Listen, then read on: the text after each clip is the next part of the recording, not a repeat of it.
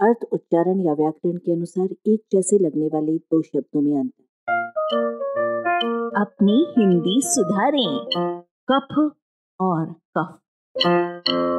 हिंदी में अरबी, फारसी मूल के तथा अंग्रेज़ी मूल के बहुत से ऐसे शब्द इस्तेमाल हो रहे हैं, जिनमें फ वर्ण है। इस वर्ण को बिंदी के ज़रिए आवश्यकता अनुसार फ से अलग करके हम अपनी देवनागरी लिपि को इस आरोप से मुक्त रखते हैं कि इसमें फ फ में व्यतिरेकी वर्ग भेद करने की क्षमता नहीं है। वैसे यदि कोई व्यक्ति फ और फ में अंतर नहीं करता है, तब भी उसके लिए ये जानकारी रखना अनुपयोगी नहीं है। उदाहरणार्थ, फन, संस्कृत में फण, सांप का फन है, और फारसी मूल का फन, हुनर या कौशल है। मैं सिर्फ़ अपने फन में उस्ताद हूँ, जबकि आप हर फन मौला हैं। फ के नीचे की इस बिंदी का कुछ और खेल देखिए। संस्कृत में कफ और फारसी में कफ यानी फेन शरीर की तीन धातुओं, वात, पित्त, कफ में से एक, अर्थात श्लेष्मा या अरबी का बलगम है। कफ अरबी में हाथ का पंजा है और अंग्रेज़ी में आस्तीन का वो दूसरा भाग है, जिसमें बटन लगा सकते हैं।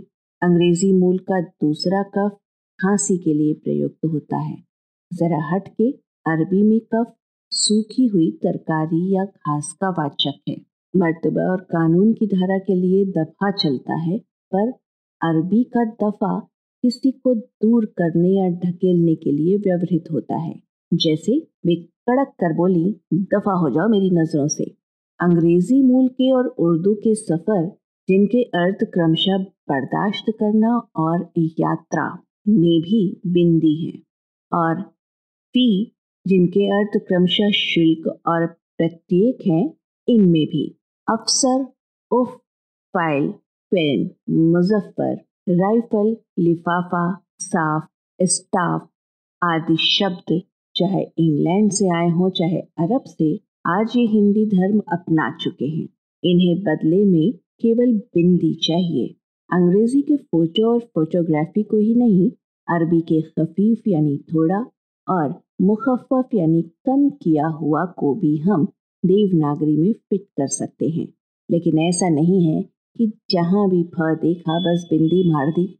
जरा सुनिए, हमारे साहब के यहाँ एक से एक ऊँचे फल फूल के पेड़ हैं। गलत है ना? यहाँ पर होगा हिंदी का फल फूल।